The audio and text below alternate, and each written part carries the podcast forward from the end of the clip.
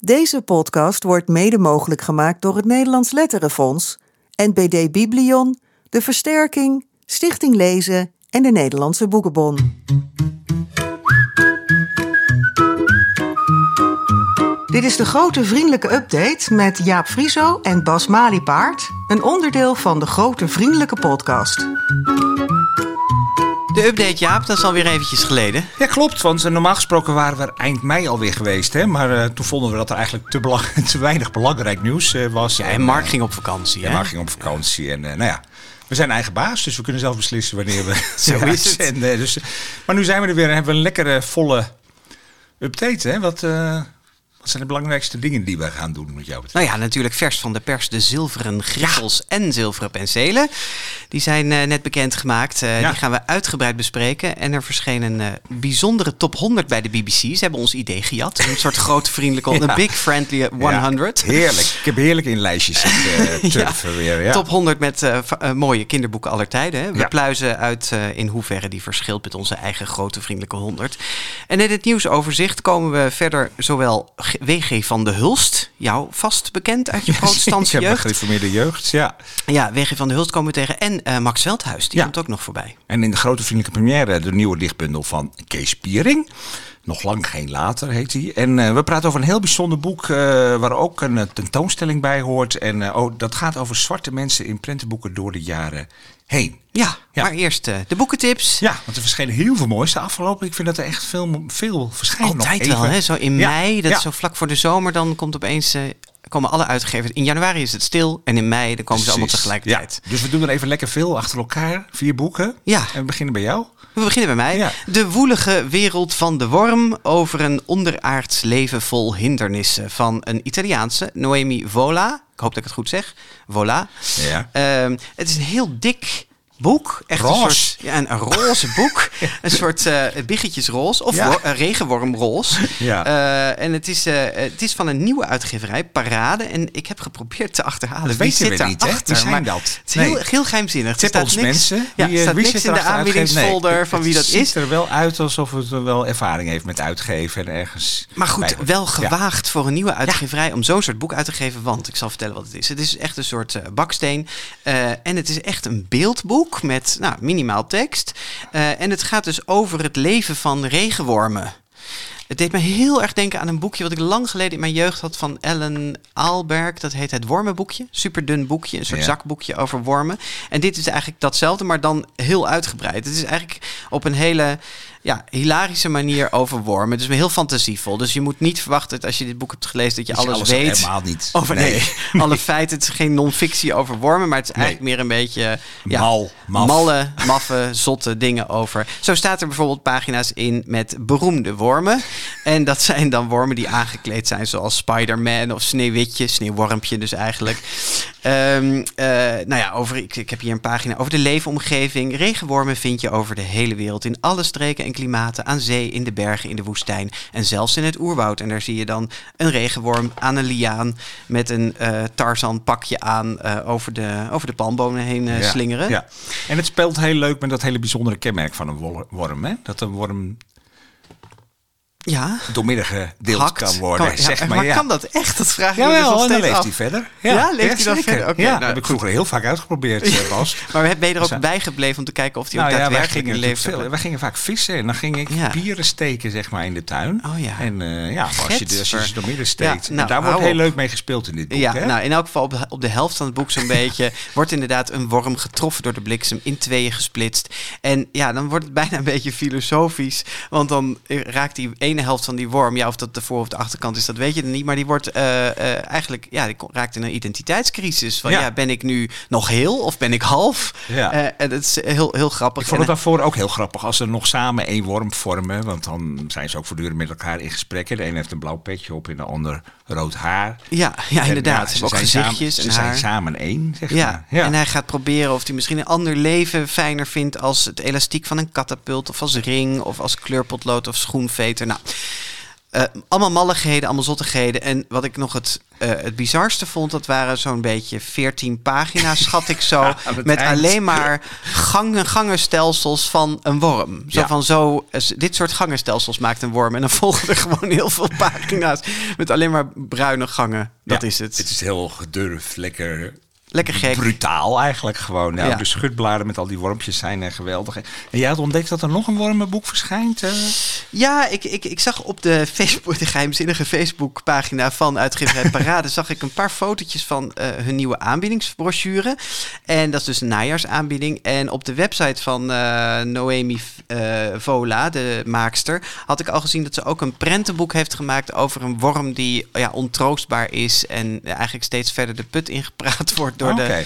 Eh, nou ja, goed. En, en ik, ik dacht de illustraties te herkennen. Dus ik denk dat er in het najaar weer een boek komt over een worm... maar dan meer een soort prentenboek. Oké, ja, nee, het is in ieder geval een heel opvallend boek. Ik, bedoel, het, Echt ik zag wel. het ook echt bij boekhandels zo op de, op de toonbank liggen, omdat het echt zo'n lekkere eyecatcher eh, Zeker. is. Het is vertaald door Marion Everink. Ja, En eh, uitgeverij Parade. zes plus, denk ik ongeveer. nou, ik heb hier eh, met mijn vijfjarige al wel Oh, in gekeken. ook, Dus, eh, maakt niet uit. Ja. En dan jij. Zebedeus en het ganzenbord van Wisse. En eh, dat is eh, een boek van eh, Koos Meinders samen met zijn vrouw. Het is ook echt een, een, een, ko- een Koos- Koos-productie, een co-productie Ja. met Annette Wiener. Koosproductie. Was dit nou echt Ja, een taalgrap die je had voorbereid? Ja, nee, niet voorbereid. Zij kwam ter plekke en dan zijn ze meestal iets te sterk. Ehm, ja, het is een verhaal over eh de Beer, die we al wel kennen uit eh, eerdere boeken en, eh, en verhalen van Koos Meinderts. En eh, nou ja, die is weer terug in zijn eh, leven. En Zebedeus krijgt aan het begin een eh, wat geheimzinnig pakje met een ganzenbordspel erin. En eh, dat, dat wordt bezorgd aan ene Wisse en hij weet niet wie Wisse is. Eh, hij gooit drie en eh, dat betekent dat de deur. En dan gaat de deur open, er staat een gans. Die gans heet Zilver. En dan gaat hij op de rug zitten en dan verlaat hij zijn huis. En vervolgens gaat hij op reis. Ja. Ja, en dan gaat het, dat is een reis die gaat over ja, waar je terecht komt, of dat het lot is, of het, eh, of het toeval. En eh, het is een soort Het ongewisse. het ongewisse. Dat is zou je mijn taalgrapje Ja, nou ja, er Ja. zitten wel. wat- Het is goed dat je het zegt. Er zitten echt heel veel leuke taal. Dat sprak mij vooral aan in dit boek. Het verhaal is ook hartstikke leuk. Weet je, het is, eh, het is een soort verzamelverhaal. waarin je steeds andere eh, op, op gekke locaties terechtkomt. In een put en in herberg. De herberg. Ook wel grappig. Eh, Herberg, de herberg. ja, de zevende Goeie naam. hemel. Maar hij ontmoet Oscar het eikelmannetje. Een, een heel mooi verhaal over een, een marionet waarvan hij de touwtjes doorknipt, zodat ze de vrijheid Ja. tegemoet gaat. Maar het is wel een beetje veel vrijheid, zegt ze. Dan, dus er zit ook zo'n licht filosofische ondertoon eh, Zijn we ook van hem gewend, hè, Ja, maar het is vooral heel, heel eh, talig. Op een hele grappige manier. Op een gegeven moment zegt Zebedeus van dit, dit is zo leuk. Het, is- dit is wel een verhaal om over naar huis te schrijven. En dan schrijft hij een verhaal naar huis. Naar zijn eigen huis. Ja.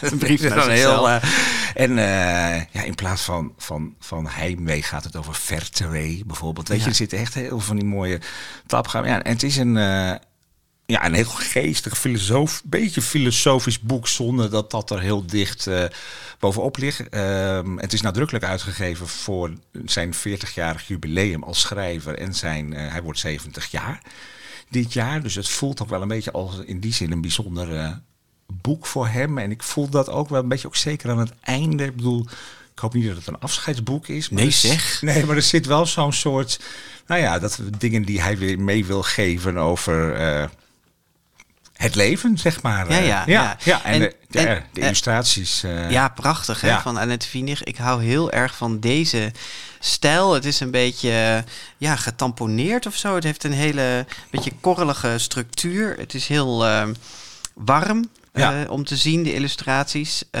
er alle- staan echt prachtige tableaus in ook gewoon. Weet je, op een gegeven moment is CBD's, die wordt dan samen met de gans onder schot gehouden door de, de herbergierster. En het leeft echt prachtig, ja, mooie. duidelijke, stevige Ja. print. En in het begin een uitklappagina met een ganzenbord. Ja, ja. Dat is ook weer Ook heel hartstikke grappig. leuk. Ja.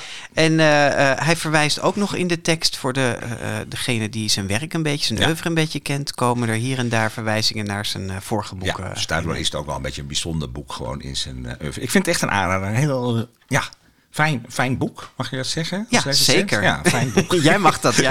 Van goed. uitgeverij Hoogland en van Klaveren Ja. uitgekomen. Ja, en dat kwalificeren we als eh, 8 plus, denk ik, hè? Ja, Oh, misschien iets aan. ouder. Ik hou zie- over die goed. leeftijd dan. nee, doe maar niet inderdaad. Nee. Eh, het kabouterboek van Loes Riphagen.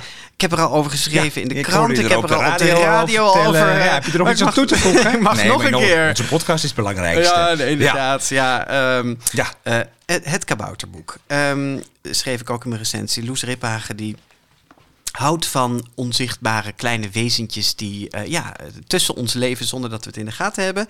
Haar debuut Slaapkamer Nachtdieren weten we misschien nog wel over kleine diertjes Ja. die in de nacht eh, in je slaapkamer huizen en daar bijvoorbeeld je haar in de war maken of andere kleine dingetjes eh, in de war schoppen. En superheldjes, ergens eh, iets paar boeken later, over kleine groene vliegachtige beestjes die eh, kleine ongelukken veroorzaken. Zoals, ja, eh, maar nu naar die kabouters. ja, nou, dat soort. Nou goed, ik wou maar zeggen, ze, ha- ze is Ja, gewoon ze een beetje geobsedeerd door Ja. kleine wezentjes. Ja. En nu is daar het kabouterboek. Weer kleine wezentjes natuurlijk. Maar heel anders dan we gewend zijn. Geen mannetjes met baarden in, kaba- in, in paddenstoelen. Maar hippe, moderne kabouters die gewoon onder de vloeren en tussen de muren van onze eigen hu- niet meer, niet stadshuizen meer in het bos. Nee, en, nee. Op sneakertjes en... Hartstikke Ja, leuk. wat leuk gedaan, hè? Ik moet zeggen, eigenlijk, ik las dit in de brochure en toen zei ik, hey, het kabouterboek voelde, ik dacht ook dat het het grote kabouterboek heet, dus ik had Ja. er echt heel erg op verheugd, weet je, dat het een enorm dikke kabouter-encyclopedie was. En toen vond je het tegenvallen. heel tegenvallen. Ja, in eerste Om- omdat het instantie te van, nou, was. ik weet het niet. Ik dacht, ik had me er gewoon, dan ga je zelf misschien een soort voorstelling maken. Jij dacht toch echt aan vliegen? ja, dan gaat hij een beetje zijn, nou, maar meer van, ja, dan gaat hij een beetje zijn kleding en zijn hoedjes aan ons voorstellen en dat hij naar school gaat en zo, weet je. Dus ik was, ik, ik had me gewoon een hele dikke, lijvige kabouter-encyclopedie Ja. of zo voorgesteld.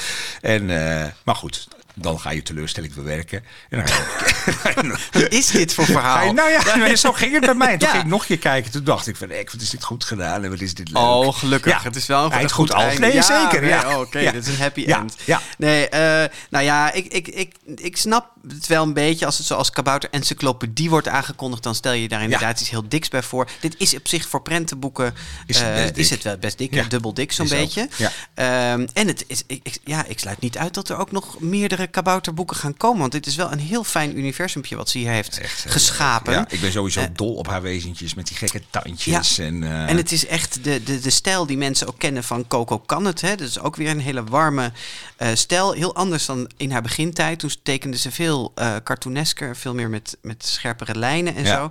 En hier zit allemaal wat, wat, eh, wat zachter en wat, eh, wat warmer. Ehm, ja, Kik die leidt ons eigenlijk rond door de kabouterwereld. Door haar huis, door de kamer. Inderdaad, wat ze dragen.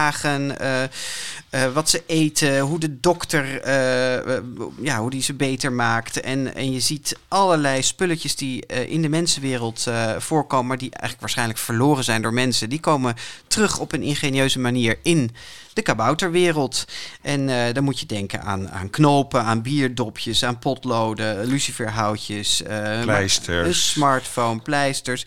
We zitten nu in kinderboekwinkel Kiekeboek zoals altijd. En we liepen hier net naartoe. En de etalage Ja, is een helemaal kabouter-etalage geworden. Waarin eh ja. eh, al dat En er is wel, vind ik, bij eh. zo'n boek dat je iedere keer weer andere dingetjes opvallen. Dat vind ik ook Ja. zo leuk. Ik sla hem nu net open. Dit had ik dan nog weer niet gezien. Jij vast wel, maar dat het op het armbandje bijvoorbeeld dan over Coco staat geschreven. Ja, Weet ja. je? Dat soort... Volgens mij heet de dochter van Loes Riphagen ook Coco. ah, Oké, dus ja. dat het, ja, precies. Maar je, ik, ik zie hier bijvoorbeeld een, een pagina over vermommen. En dan zie je heel grappig dat... eh, ja, dan laten ze zien hoe, ze, hoe je als kabouter soms moet vermommen... om aan gevaar te ontkomen. Ja. En dan zie je een klein eh, drinkpakje. Een aardbeien drankpakje eh, met nog het rietje aan de bovenkant eruit. En daar, daar loopt ze dan in. Dat heeft ze als een soort pak over zich heen met twee gaatjes in de voorkant voor de ogen. Dus het is echt ja, ontzettend veel lol aan te beleven. En ehm, ja, ik zou zeggen vanaf een jaar of vier. Ja, nee, maar dit is wel echt voor iedereen. Het is gewoon een is heerlijk, echt, ja, echt heel leuk. heerlijk boek. Ja. Ga het Dus, eh, lezen. ga het lezen. Ja, en dan Vier nog- boeken, hé. De ja, laatste. Ja, daarom. Maar we gaan er lekker doorheen. Ja. Ja, dit is er ook wel eentje. Nou, nou. De nieuwe dichtbundel van eh, Edward van der Vendel heet Gelukkig en Blij. Wij hadden al een hele mooie primeur in onze pakjesavond eh, uitzending. Hè, dat Edward Ja. een gedicht voorlas. Toen dachten we al van nou, dat kan wel eens wat, dat kan wel eens wat worden. Dat was over de katten Hassan, en Hannes. hè? Ja, die, eh, ja, en dat is het leuke aan deze bundel. Ja, wat moet ik erover zeggen? Dat het een prachtige, Ja. dat het een prachtige bundel is. Ehm, dat die ehm, ja, speelt rond de boerderij. Hè? Maar eigenlijk een beetje, dat is wel licht opgevat. Het is niet een soort, ik vind het niet echt een themabundel over de boerderij of zo. Nee. Weet je? Maar dat is een beetje het, het staketsel waar het aan op is eh, gehangen. Dus we komen heel veel vanuit de dieren die daar eh, wonen en leven. Ja, die vertellen hun verhalen, delen hun sores, hun zorgen. En eh, ja, dat, dat is allemaal in dat Edward van de Vendeliaanse idioom. Met prachtige verzen die niet altijd rijmen, maar een soort van. ehm, ja, hoe moet je dat noemen? Het is eigenlijk. Ik vind dat hij eh, altijd toch een beetje een soort ingetogenheid heeft, maar ook uitbundig. Dus ik heb het in mijn recensie ook een ingetogen uitbundigheid en een uitgeto- uitbundige ingetogenheid genoemd. Zo, ja, mooi hè? doordenkertje, ja, maar hoor. dat, Ja. weet je, het zit, want er zit zoveel in verborgen zonder dat er heel erg dik bovenop ligt en heel duidelijk is en je kan er heel veel kanten mee. eh, Ja, want het gaat uit. uiteindelijk natuurlijk heel erg over ons mensen. Hè? Eigenlijk Het- over het ons mensen. Er zit heel veel commentaar in, eh, in verstopt. En eh, ja, weet je, de, het mooie is wel dat hij een aantal personages ook weer terug laat komen. Dus die katten, Hannes en Hassan, die, die komen meerdere keer terug. Het is een heel grappig uh, schildpad, J.J. van der Sluis. Ja. Die zit het liefst op de verwarmingsbuis. de ezeltjes komen vaak. eh, Betuwse ezeltjes, Betuwse die zijn wel lievelings vaak van mij. terug. Ja, nee, het is prachtig eh, geïllustreerd door, door Martijn van der Linden. Soms bijna fotografische. Ja, het is dus allemaal digitaal gemaakt schijnbaar. Oh, ja? Ik heb het nagevraagd. Ja, dus Ja. hij heeft het allemaal op de iPad of, of wat dan ook getekend. Maar het heeft een hele schilderachtige kwaliteit behouden, toch? Ja. Eh, en eh, ja, eh, heel sferisch ook. Hè? Het Echt van zo die, die boerderij in, de, in het late avondlicht of juist in de ochtend eh, dauw, weet je wel. Het is echt heel Ja, mooi dat speelt gedaan. ook allemaal, weet je, de sfeer rond zo'n boerderij, de seizoenen eh, speelt een grote rol. En eh, alleen al die, die titels van die gedichten, dat is ook weer heel erg Edward van de Vendel. Ik zal even een paar voorlezen. Het verlangen van de tuinkabouter. Wat moet je met woede als je die zelf niet voelt? Dan is er een gedicht om precies om zeven uur te gaan lezen. Een persconferentie En dan is er dat, één gedicht, dat heet, dus de langste titel, Toespraak bij de herdenkingsplechtigheid voor de slachtoffers van de muggendansvlucht. En ik wou eigenlijk permissie aan jou vragen om dat even voor te lezen. Dat mag je zeker voorlezen. Graag. Vrienden, we zijn dus weer gaan disco dansen met z'n allen. In de zomeravondlucht. In de zomeravondvlucht. En dat was lachen, dat was knallen. Maar zoals altijd zijn er weer een paar sneuien gevallen. Die de lol hebben bedorven doordat ze zijn gestorven. Ik noem een Goliath die zich door de kat heeft laten happen. Ik noem een Sem, een Gam, een Javet die zich tussen mensenhanden hebben laten klappen. Ik noem Methusalem, dood door waaien. En nog 111 anderen dood door kraaien. Ik noem ze softies, slappelingen, sukkels, allemaal. En daarom stel ik voor dat we ze absoluut en helemaal... Toespraak afgebroken, spreker vloog tegen een paal. Prachtig. Ja, dit is... eh, nou ja, Geweldig. Dit, hoor je maar weer voorlezen op de Nacht van de Poëzie, zeg maar. Hè? Zeker, Als, eh, zeker. Ja, net als dit varkentje. Het is, ja, nou ja, dit Mag is- ik nog één ding over Martijn van der Linden zeggen? Want ik vind dat, ja, meestal komen illustratoren in recensies Ja, gewoon bekijkt van af. Hè? Eh, omdat het zo op de tekst... Ja, ge- ge- ja. Maar wat ik heel mooi vond ook, is dat hij echt eigen verhalen heeft toegevoegd. Is het jou bijvoorbeeld opgevallen dat de boerderij in het boek verbouwd wordt? Ja, zeker. Ja. Dus als je de eerste Ja. eh, eh, schutbladen neemt, dan heeft de boerderij nog een hele ja, bouwvallige Oude, eh, schuur aan de achterkant. En aan het eind is de schuur helemaal vernieuwd. En dat zie je dus door het boek heen ook gebeuren. En dan staat er op het dak gelukkig en blij. Ja, heel mooi. Nou, mooi afgekondigd ook. eh, Vond ik ook. Zo, ja. dit is uitgegeven bij dit, dit boek. Dit prachtige boek, Gelukkig Blij, is uitgegeven bij uitgeverij Querido. En we hangen er geen leeftijd aan. Ja. Ja. Eh, al onze boekentips vind je op de grotevriendelijkepodcast.nl en natuurlijk in de boekwinkel en de bibliotheek. We gaan naar het nieuws met Bert Kranenbarg. Het grote vriendelijke kinderboekennieuws van mei en het grootste deel van juni 2023. Uitgeverij Querido is de grote winnaar bij de verdeling van de zilveren griffels en penselen, met precies de helft van de 20 bekroningen. Van de 12 griffels gaan er 9 naar een Nederlandse auteur en 3 naar een buitenlandse. Bij de penselen is die verhouding 5 om 3. Voor het eerst wordt er dit jaar alleen maar zilver uitgereikt. De vlag en wimpels waren eerder al vervangen door bronzen griffels, maar ook die zijn er nu niet meer. Begin oktober wordt bekend wie van de Nederlandstalige makers de gouden griffel en het gouden penseel wint. Nog meer prijzen. De kinderjury bekroont precies dezelfde makers als vorig jaar. Thomas van Grinsven en Rutger Vink winnen in de categorie 6 tot en met 9 jaar... met de avonturen van Rutger, Thomas en Paco, de tijdmachine. Kevin Hassing krijgt de prijs in de categorie 10 tot en met 12 jaar... voor Mus en kapitein Kwaadbaard en de Amorfe. Hassing vertelt op TikTok hoe hij de uitreiking heeft ervaren. Eerst mocht ik het podium op voor een klein interviewtje. Er goede vragen gesteld. Ik gaf hopelijk ook hele goede antwoorden. En daarna begon het wachten en werd eerst de 6 tot 9 uitgereikt. Die gingen naar Thomas en Rutger. Maar ik kwam natuurlijk voor de 10 tot 12 en dat was dit moment. En je ziet nu dat ik gewonnen heb. En je ziet nu dat ik omhoog spring en het podium op klauter. Ik krijg de prijs in ontvangst van Teun. Ik was natuurlijk heel blij. Uh, en ik schrok heel erg van de confetti. Dat blijft toch altijd een heel eng ding. Maar ik was vooral heel erg blij, heel erg opgelucht. En ik mocht ook wat mensen bedanken. Dat heb ik gedaan, waaronder Timus, juf Roos, Donna, alle kinderen die gestemd hebben. Dus ook alle TikTok-kinderen die gestemd hebben. Dankzij jullie, dankzij al die stemmen heb ik deze prijs gewonnen. De prijs van de jonge jury gaat meestal naar een thriller, zo ook dit jaar. Sis Meijer kreeg de meeste stemmen van jongeren tussen de 12 en 15 jaar voor haar boek Game On. Meijer won de prijs voor het eerst. Op 22 mei werd in het Kinderboekenmuseum stilgestaan bij de 100ste geboortedag van Max Veldhuis. Met de opening van de tentoonstelling Ik bof dat ik een kikker ben. Ook is de nieuwe verzamelbundel Is het niet prachtig ten doop gehouden.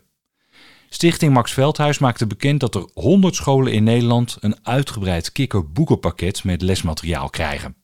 Een selectie van 24 Surinaamse kinderboeken is sinds kort voor een betaalbare prijs te koop in Nederlandse boekwinkels. Door de geringe oplages en hoge verzendkosten waren ze tot nu toe te duur om ook in ons land te verkopen. Maar dankzij een initiatief van Stichting Boekenportaal Suriname is dit probleem opgelost. Als het een succes wordt, wordt het project uitgebreid. Cabaret-duo Jentel en de Boer schrijven samen een kinderboek. Het heet Hubbel Bubbel Prik en ligt op 1 november in de winkels. Mark Jansen maakt de illustraties. In het boek komt een QR-code waarmee een aantal liedjes kan worden beluisterd die bij het verhaal horen. Op het kinderboekenbal van 2019 gaven Jentel en de Boer al eens blijk van hun liefde voor kinderboeken met het lied Alles wat je leest. Lange Zeeuwse winters waren absoluut niet saai. Ik zat namelijk op Hogwarts en ving zo af en toe een snaai. Ik was leerling in de zwarte molen, dat was overleven. Ik ken dus mensen die voor altijd raven zijn gebleven. Met de gebroeders Leeuwenhart was ik behoorlijk hecht. En toen mijn oma ziek werd, zei ik, daar kom jij terecht. Wacht op mij in Nangiala, het is een fantasie. Voor als de wereld even niet zo mooi is in het echt.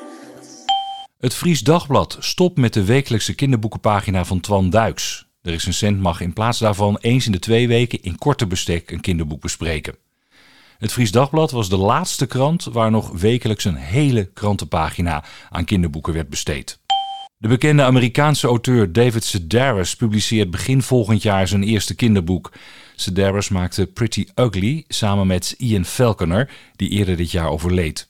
Vlak voor zijn dood kreeg de illustrator van de bestsellers over varkentje Olivia de drukproef nog onder ogen. Max en de Maxi-monsters van Maurice Sendak staat op nummer 1 in de verkiezing van 100 mooiste kinderboeken aller tijden van de BBC.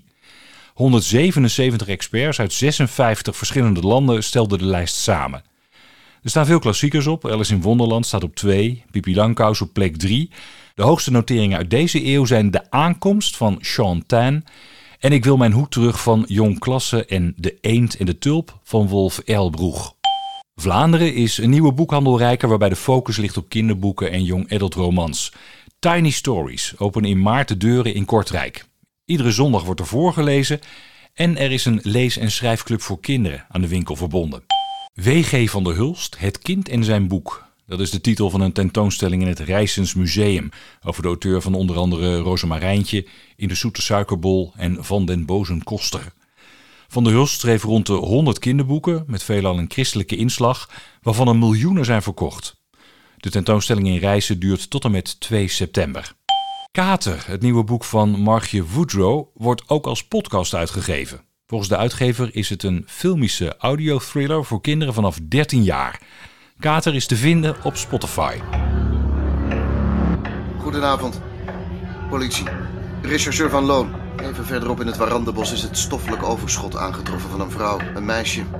en een kat-en-muisspel. Ratje zit goed verstopt in zijn hol. En komt pas naar buiten als niemand het meer verwacht.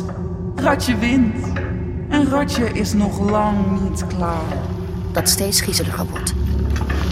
Normaal doen. Gewoon doorfietsen. Geen contact maken. Doorfietsen. Fietsen. Fietsen. Mij krijgen ze niet. Nee, nee, nee, ga weg. Kinderboekenambassadeur Martijn van der Linden deelt voortaan iedere maand het voorleeslintje uit. Hiermee wil hij bijzondere voorlezers in het zonnetje zetten. Wie een juf, opa of buurvrouw kent die geweldig kan voorlezen, kan diegene voordragen via de website kinderboekenambassadeur.nl. Nou, wij weten wel wie we voordragen voor een voorleeslintje, toch? Bert Kranenbarg natuurlijk. Ja, wie kan het nou beter voorlezen? Ja. Dankjewel Bert weer. Ja, ja. Hey, uit dit eh, nieuws de griffels en penselen vers van de pers. Vers van de pers, heet Ja. van de naald. Ja. Ja. Ja. dit jaar alleen nog maar zilver, hè? Waarom is dat ook alweer? Nou, omdat we, eh, er echt gewoon heel veel prijzen waren. En het is toch wel een beetje de bedoeling van de prijs ook dat de boeken die bekroond worden. Ja, onder de aandacht komen en uitspringen. En dat er in de boekhandels wat mee gedaan wordt. En eigenlijk werd die boekentafel gewoon te groot. Waardoor het allemaal een beetje ondersneeuwde. En nou, ja, hebben ze geprobeerd een, een poging te doen om het eh, beperkter te houden. Dus nu alleen maar zilvers. Ja, zilver. vroeger was Ja. al de vlag en wimpelen. Ja, een soort, precies. was dat nou een eervolle vermelding Nee. of een aanmoedigingsprijs? Toen de bronzen griffels vorig jaar. Ja, ik jaar bestaan. opgezocht, maar voor mij zaten we vorig jaar wel tussen de, boven de 40 prijzen. 40, 45 prijzen. Ja, zoiets, en nu zijn ja. het 20. Het is Nou, overzichtelijk. heel netjes. En nu ga jij je mond houden, Ja, maar ja? Wat, wat vind jij? Vind je het overzichtelijker nu? Eh, zeker, ja. Ja. Nee, ik ben blij met deze ontwikkeling. Het voelt ook iets exclusiever nu als mensen een prijs krijgen. Ja. Weet je, dan denk ik, ja, nee, dit boek is echt, er is gekozen door de jury. Precies. Maar ik zei net heel onaardig, nu moet jij je mond houden, ja. Maar dat bedoel ik omdat jij natuurlijk jurylid was van dit jaar. Mag je daar niks meer zeggen? Mag je helemaal niks meer zeggen. Ik ga even mijn analyse erop loslaten. Ja, sorry. nou, als ik het niet mee eens ben, zeg ik Ja, maar het is wel. toch heel raar als je daar dan... Natuurlijk. Ja, nee, ja, je je moet, ja precies. Nee, jij moet gewoon nu Nou, even... er zijn ook gewoon een paar feitelijke dingen die ik ook gewoon kan beamen. Dat is wel waar. Ja. Nou, dan mag je dan instemmend hummen. Maar voor de rest... Ja. nou, het is, de Griffels en Penselen zijn tegenwoordig de derde kinderboekenprijs, belangrijke kinderboekenprijs in het jaar. Hè, want we hebben als allereerste de Boon tegenwoordig in Vlaanderen, 50.000 euro. En daarna natuurlijk de Woutertje Pietersprijs, die was altijd de eerste. Eh, en eh, ja, dus het is heel erg... eh, leuk om te gaan vergelijken en te kijken van wat komt er nou terug van de Woutertje Pietersprijs en de Boon bij de Griffels. Nou, de winnaars van de Woutertje Pietersprijs, dat was Bibi Dumontac met Vandaag houd ik mijn spreekbeurt over de Anaconda. En van de Boon, de winnaar, dat was Mishka van Edward van de Vendel. Die hebben allebei ook een griffel gewonnen. Dus Hum. dat is Hum, mooi. hum. Hem, hem. Heel goed. Eh, de publieksprijs van de Boon, dat was, eh, die ging naar Morris van eh, Bart Moejaert. Die, heeft, die komt helemaal niet terug bij de Griffels. Ehm, en eh, het viel mij op dat er helemaal geen Vlaming eh, op de lijst staat.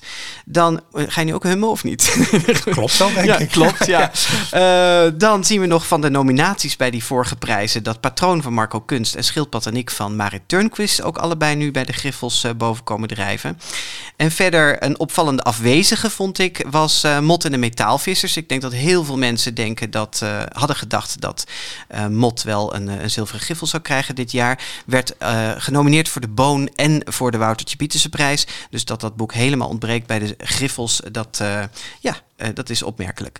Ehm, verder eh, bij de... En waar ben je heel blij mee? Ja, nog één ding. Oh. Pim Lammers met zijn dichtbundel, die kwam ook bij de Wouters Pietersprijs voor. Hè. Ik denk dat ik ontvoerd ben. Ehm, en die eh, komt nu ook niet terug bij de Griffels. Nou, tot zover even de verschillen en overeenkomsten.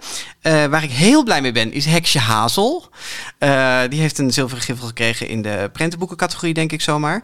En ja, die hebben we ook getipt. Hè. Daar waren we allebei al heel enthousiast over dit jaar. Maar goed, Jaap, je zit niet in je eentje in die jury. Dus er zijn nog, hoeveel anderen nog? Zes anderen? Zes andere, ja Nou. hoor. Dus val mij er niet op aan. Of, Nee, kom, kom met... De schouderklopjes zijn wel voor mij.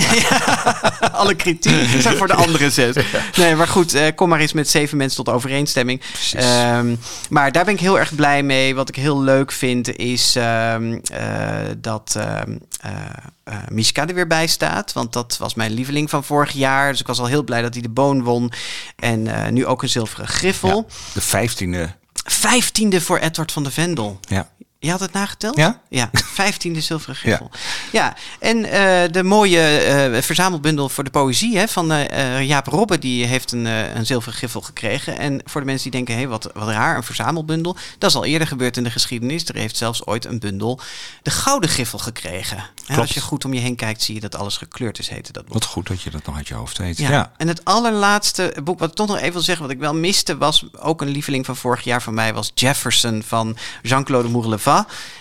En omdat het een vertaald boek is, kwam die bij de andere prijzen niet in aanmerking, maar bij de Griffels wel. En die had ik er erg graag op Ja. zien staan. Ja, maar goed, dat krijg je dan weer met Ik de geef beperking Jaap nu een schop onder tafel. Beperk- beperking van het aantal prijzen. Maar goed, hè. nu gaan we naar de penselen. Nou en daar ja, ben je nog helemaal... even, oh, wat dan? Wie, eh, wie, eh, wie verwacht jij of hoop jij dat hier? Dat heb je al een beetje door Ja, heb ik al door schemeren. laten schemeren. Ja. Ja. ik hoop heel erg dat Edward van de Vendel zijn eerste gouden griffel gaat krijgen. Hij heeft dus wel als 15 zilveren in de kast staan, maar nog geen gouden. En die gun ik hem heel erg voor dit boek, Ja. Mishka. Maar dat Ja. heb ik nooit onder stoelen of banken gestoken. Precies. Maar nu gaan we Nou, heel zie- kort nog even naar de penselen. Daar ben jij helemaal niet bij betrokken Daar ben ik geweest. niet bij betrokken geweest. Nee, Dus, het is dit eh, jaar de vijftigste keer dat de penselen worden uitgereikt. Ja. En eh, is een verdrietig voorval in de, in de, daar in het juryproces. Want een van de juryleden is tijdens eh, deze periode overleden. Esmee Schenk de Jong. Dus het moet zwaar geweest zijn voor de jury. Maar goed, ze zijn er eh, uiteindelijk uitgekomen. En ehm, ja, een, een, een acht penselen.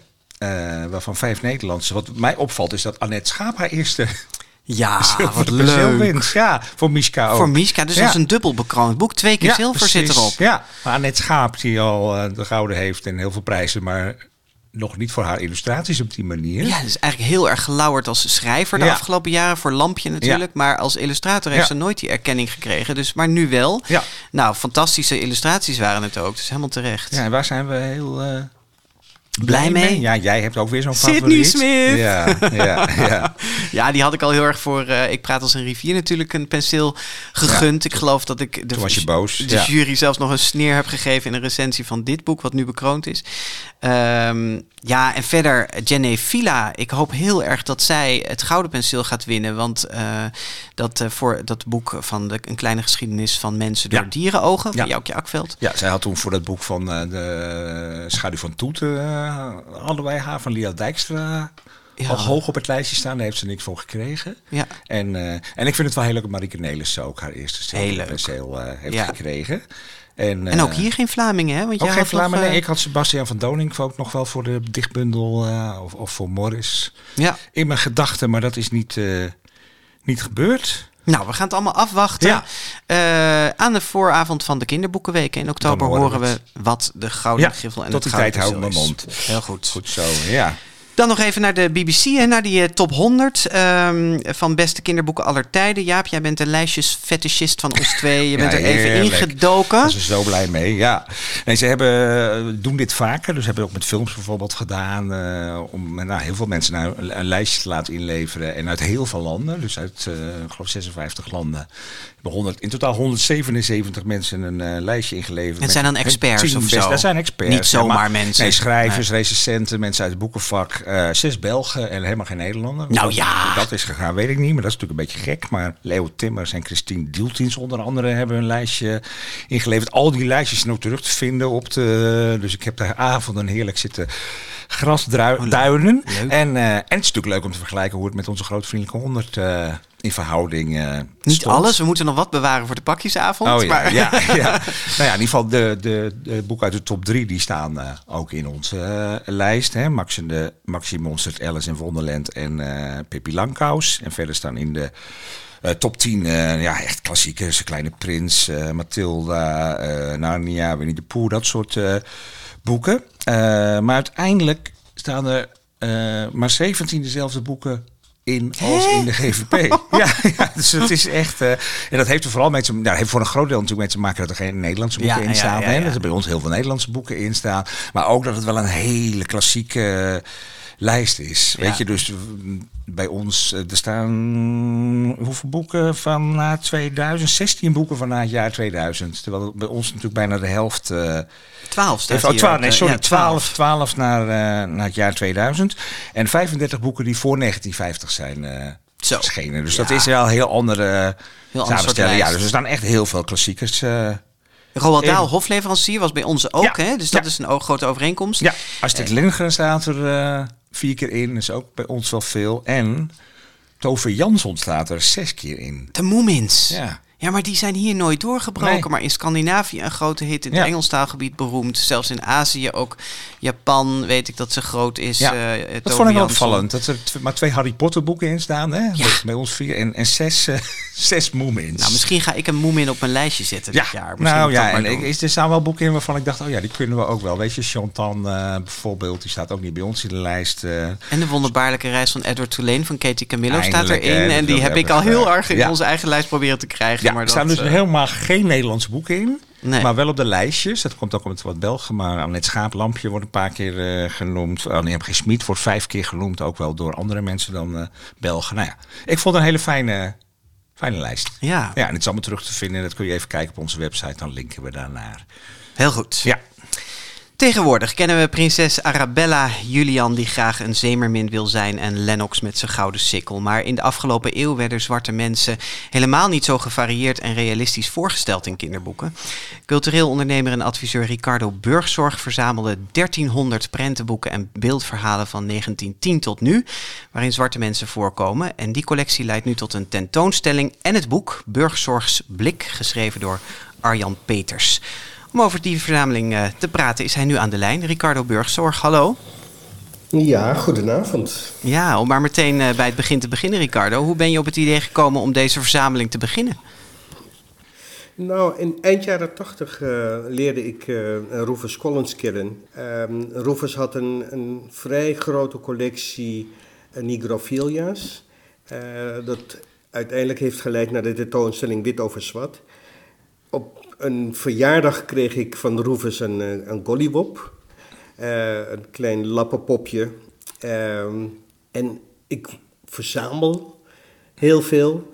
En ik ga heel vaak naar de rommelmarkten, antiekmarktjes. En eh, ik begon dat materiaal te zien en ik begon het te verzamelen. Uiteindelijk heb ik de verzameling heb ik, voor een deel afgestoten en ben me gaan concentreren op, op printenboeken en, en strips. Ja, want wat verzamel je precies? Je, je bent heel erg bezig om die verzameling steeds groter te maken. Maar je hebt natuurlijk wel daarin eh, kaders, neem ik aan. Ja, het, het kader is gewoon heel eenvoudig. De verbeelding van de zwarte mensen in, eh, in prentenboeken.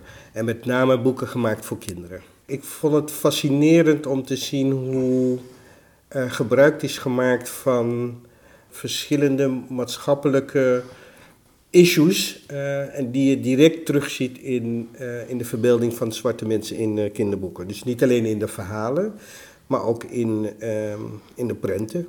Ja, misschien in moet de het- illustraties. Misschien- Ja, misschien moet het even concreet maken. Want in, in, in het boek, hè, Burgzorgs Blik, daar, daar staan dus ontzettend Ja. veel afbeeldingen van eh, boeken uit jouw eh, collectie. Franse, Engelse, Duitse, Nederlandse kinderboeken van door de van afgelopen eeuw heen. Eh, Ja. is, er, is er een grote, laten we daar eens mee beginnen, is er een grote gemene deler te vinden in hoe zwarte mensen in die ruime eeuw zijn afgebeeld? Er zijn, zijn een aantal eh gemene delers die internationaal terugkomen. In het boek hebben we, heeft Arjan heeft gekozen voor een aantal thema's. En ehm, een thema is bijvoorbeeld eh, in de kookpot. Eh, een thema is ehm, blanke kindertjes die naar exotische oorden toe gaan. Een thema is eh, een de dandy. Het thema is nou, de kannibaal. Hè? Dus die kun je eigenlijk een beetje scharen eh, onder het thema in, in de kookpot. Ja, ja. Ja, want het is. eh, ik vond het een confronterend boek eigenlijk eh, om te zien. En Bas volgens mij ook, maar misschien wel meer dan dat zelfs. Weet je, als je voor het eerst kijkt en je het begint al met het omslag van het, eh, van het boek, dat er echt zoveel afbeeldingen Ja. in staan van dat je denkt, hoe kan dit, hoe, kun- hoe kunnen mensen dit ooit getekend hebben? En blijkbaar was dat toen normaal om te doen. Hè? Hoe, hoe kijk jij daarna? Ehm, op- heel kort. Ik heb ehm, anderhalf jaar geleden had ik een opdracht in Groningen. Ehm, ik moest daar als curator optreden voor een grote tentoonstelling over het sporen van het slavernijverleden in, eh, eh, in Groningen, of van Groningen. Ehm, en daar ben ik achter gekomen dat letterlijk teksten uit de Bijbel gebruikt zijn om de hele economie van de slavernij te rechtvaardigen. Teksten uit de Bijbel zijn ook gebruikt om de opstand tegen die economie te organiseren.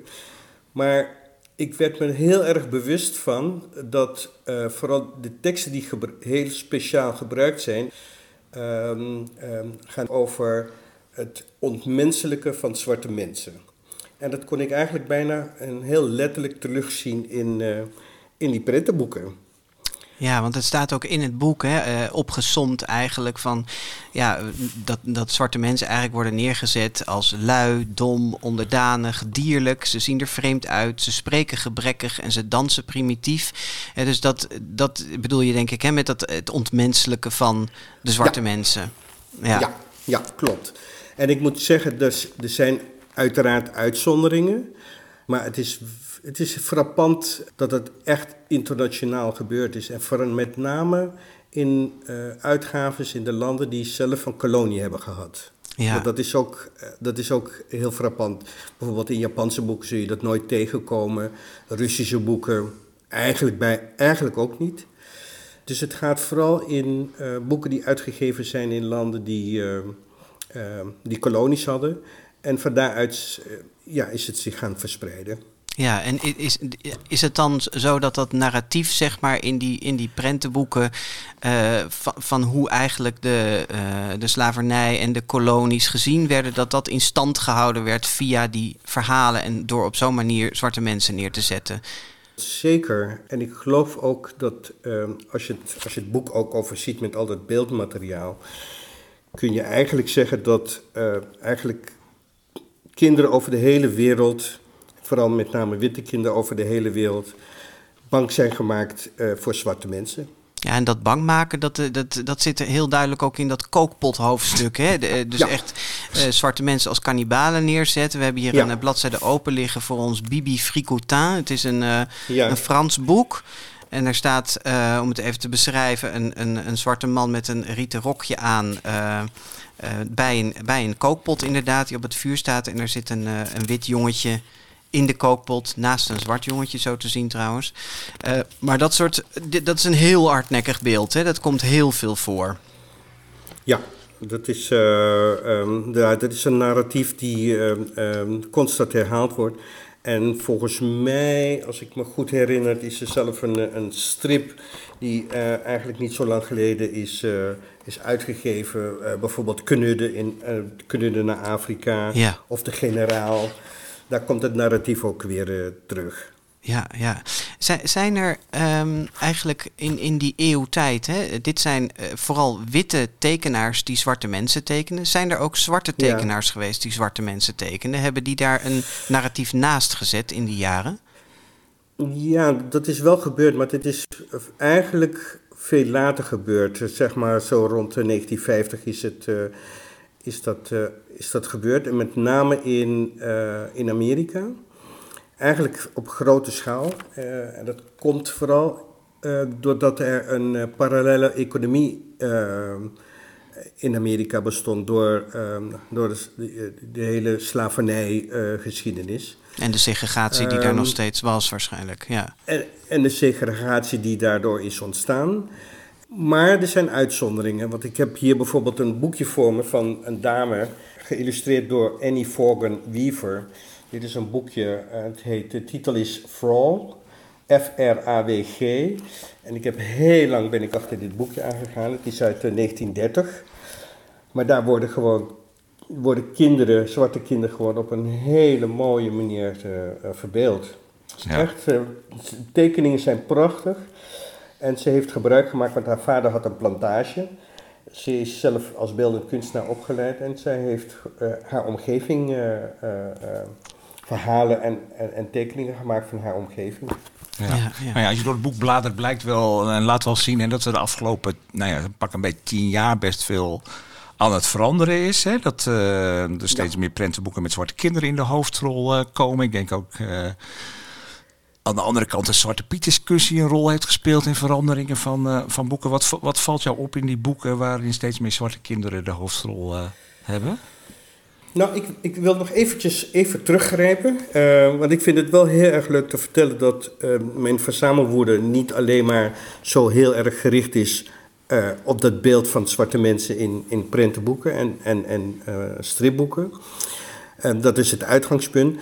Maar ik geniet ook ontzettend van al het materiaal dat ge- gemaakt is door eh, beeldend, echt hele goede beeldend kunstenaars. Dus behalve dat de illustraties gewoon soms eh, je wenkbrauwen doen fronsen, zijn het vaak ook gewoon, is het gewoon ook heel mooi ge- geïllustreerd. Ja, Ehm, dus jij kan er wel naar kijken en- als kunst, zeg maar. Ja, want ik, ik kom uit de beeldende kunstwereld. Eh, naast eh, dit eh, verzamelgebied verzamel ik ook hedendaagse beeldende kunst. Dus ik kijk ook op een andere manier naar het materiaal. En wat ik heel jammer vind aan de huidige tijd, waarin in ieder geval het aantal boeken waarin ook zwarte kinderen een, een bijrol of een hoofdrol spelen, veel groter is geworden ehm, zie ik wel een, en dat heeft misschien te maken met de, de huidige maatschappelijke discussie, een hele grote voorzichtigheid in het verbeelden van zwarte kinderen. En wat bedoel En je daar precies heel erg- mee? Met die, met die voor, waar, waarin zijn illustratoren voorzichtig als ze zwarte kinderen afbeelden? Ik, ik denk dat ze heel erg bang zijn om eh, zwarte kinderen als karikaturen te verbeelden. En, en hoe voorkomen Eh, ze dus- dat dan?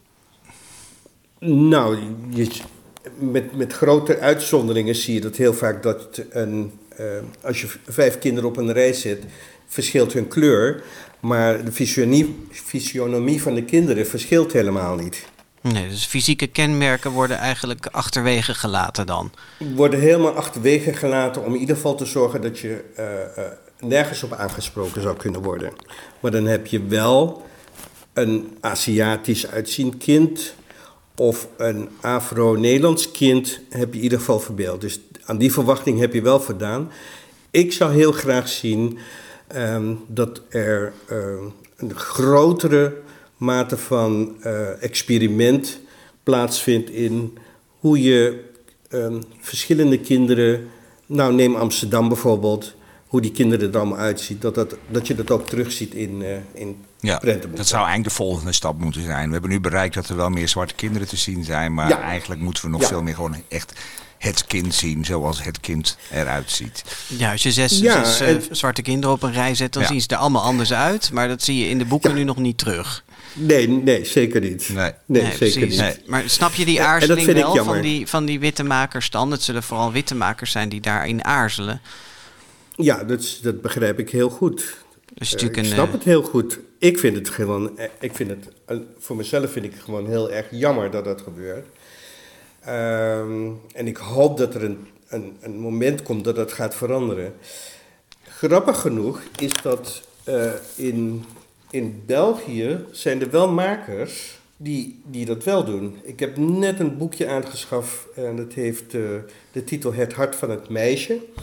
Dat is van eh, Tim van, van den ja, Abelen. prachtig boek is dat. Nou, ja. prachtig geïllustreerd boek. Zo zou ik het heel graag willen zien.